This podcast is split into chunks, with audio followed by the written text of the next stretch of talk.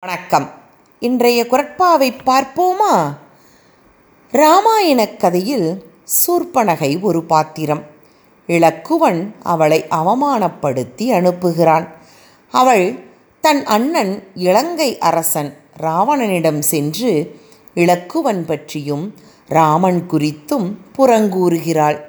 சண்டை ஆரம்பமாகிறது. பல தவறுகள் நடைபெறுகிறது. ராவணன் அழிகிறான். பல மாற்றங்கள் ஆனால் சூர்பனகையின் குற்றத்தை உணர்ந்த இலக்குவன் ஒரு பெண்ணிடம் நடந்து கொள்ள வேண்டிய முறையைப் பற்றி அறிந்து நடந்திருந்தால் கதையே மாறியிருக்கும். எதிரில் உள்ளவர் குற்றங்களை அறிந்திருக்கும் ஒருவன் மற்றவர்களிடம் குறைகள் காண்பது போல் தன் குற்றங்களை உணர்ந்து நடந்தால் உலகில் துன்பமில்லை.